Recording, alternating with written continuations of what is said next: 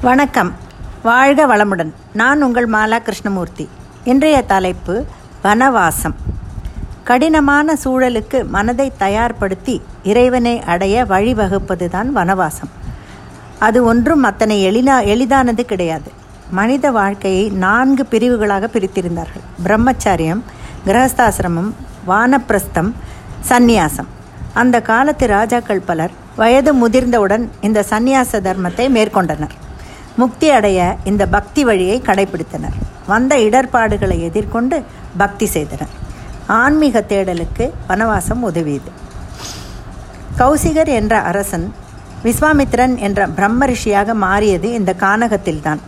இறைவனோட படைப்பில் பிறந்த புலி சிங்கம் கரடி போன்ற கொடிய மிருகங்கள் கூட இந்த தபசிகளை ஒன்றும் செய்யவில்லை. ஏகாகிரத சித்தையோடு தபஸ் செய்த செய்ய தகுந்த இடமாக கானகமே இருந்தது.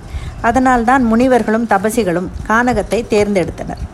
ராமன் காட்டுக்கு சென்றதால் தான் ராமாயணம். அவர் மனிதனாக அவதாரம் எடுத்ததே அரக்கர்களை அழிக்கவும் தர்மத்தை நிலைநாட்டவும் தான். ராவணன் போன்ற பெண்ணாசை பிடித்த அரக்கர்களை அழிக்கத்தான். அதே போல மகாபாரதம் என்ற மற்றொரு காவியம் பாண்டவர்கள் வனவாசம் போனதால் தான். அந்த வனவாசம் அவர்களுக்கு கௌரவர்களை சண்டையில் ஜெயிக்க எப்படி முக்கியத்துவம் வாய்ந்ததாக இருந்தது என்று நாம் எல்லோரும் அறிவோம். தனிப்பட்ட முறையில் ஒவ்வொருவருக்கும் தனி சக்தி கிடைத்தது இந்த வனவாசத்தின் போதுதான். தருமருக்கு தன் தந்தையை சந்திக்க சந்தர்ப்பம் கிடைத்தது. சண்டையின் போது தேவையான சக்தியையும் ஆசிகளையும் அவரிடமிருந்து பெறுகிறார். அர்ஜுனனோ சிவனையே சந்தித்து பாசுபதாஸ்திரத்தை பெறுகிறார். பீமன் அனுமனை சந்தித்து மேன்மேலும் பலம் பெறுகிறார். நகுலன் குதிரைகளோட பாஷையை கற்று அதை தன் வயப்படுத்த கற்றுக்கொண்டான். சகாதேவனோ மாடுகளை தன் வயப்படுத்தி அவர்களை பின்னால் சாதகமாக பயன்படுத்தி கொண்டான். இன்னும் எத்தனையோ நிகழ்வுகள் இந்த கானகவாசத்தில்.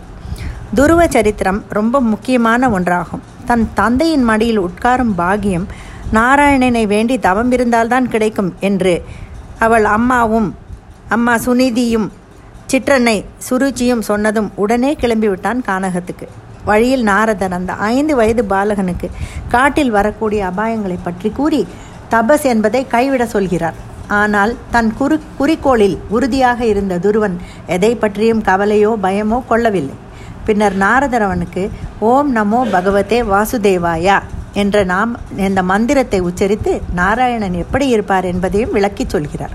அந்த பகவானின் உருவத்தை மனதில் இருத்தி கொண்டு உறுதியுடன் கானகம் சென்று அங்கு தனக்கு வந்த எல்லா இடர்பாடுகளையும் எதிர்கொண்டு நாராயணன் நாராயணனை நேரில் பார்க்கிறான்.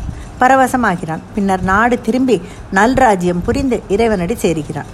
இப்போதும் ஒளி வீசிக் கொண்டிருக்கும் துருவ நட்சத்திரமாக நம்ம ஜொலித்து கொண்டிருக்கிறார். வசிஷ்டர் தூர்வாசர் விஸ்வாமித்திரர் போன்ற மாமுனிவர்கள் எல்லாம் வனத்தில் தவம் இருந்துதான் மன வலிமை பெற்றார்கள். நிறைய சக்திகளையும் ஆற்றல்களையும் பெற்றார்கள். ஐயப்ப சுவாமி கூட வனவாசத்தை தான் தேர்ந்தெடுத்தார். அவரை தரிசிக்க முன்பெல்லாம் காட்டு வழியில் தான் செல்ல வேண்டும். பக்தியோடு செல்பவர்களை காட்டில் உள்ள யானை புலி கூட தொந்தரவு பண்ணாது என்கிறார்கள். வனத்தில் திருடனாக இருந்த திருமங்கை ஆழ்வார் நமக்கு அளித்த பாசுரங்கள் ஏராளம். கானகத்தில் வாசம் செய்த கொள்ளையன் ரத்தினாகரன் என்ற என்றவர்தான் பிற்காலத்தில் வால்மீகி என்ற முனிவரானது நமக்கு தெரியும். அவரே ராமாயணம் என்ற மகாகாவியத்தையும் எழுதினார். தற்காலத்தில் வனவாசம் என்பது சாத்தியமில்லை. நமக்கு தைரியம் இறை நம்பிக்கை மனோபலம் எதுவும் போதாது. அதனால் ஓரளவு ஆண்டு அனுபவித்த பின்பு வீட்டையே வனவாசமாக்கி கொள்ள வேண்டியதுதான். முடிந்த வேலைகளை செய்து கொண்டு பிறர் விஷயங்களில் தலையிடாமல் கடமைகளோடு இறை தொண்டும் செய்தால் மன அமைதியும் நலனும் கிட்டும். நன்றி வணக்கம்.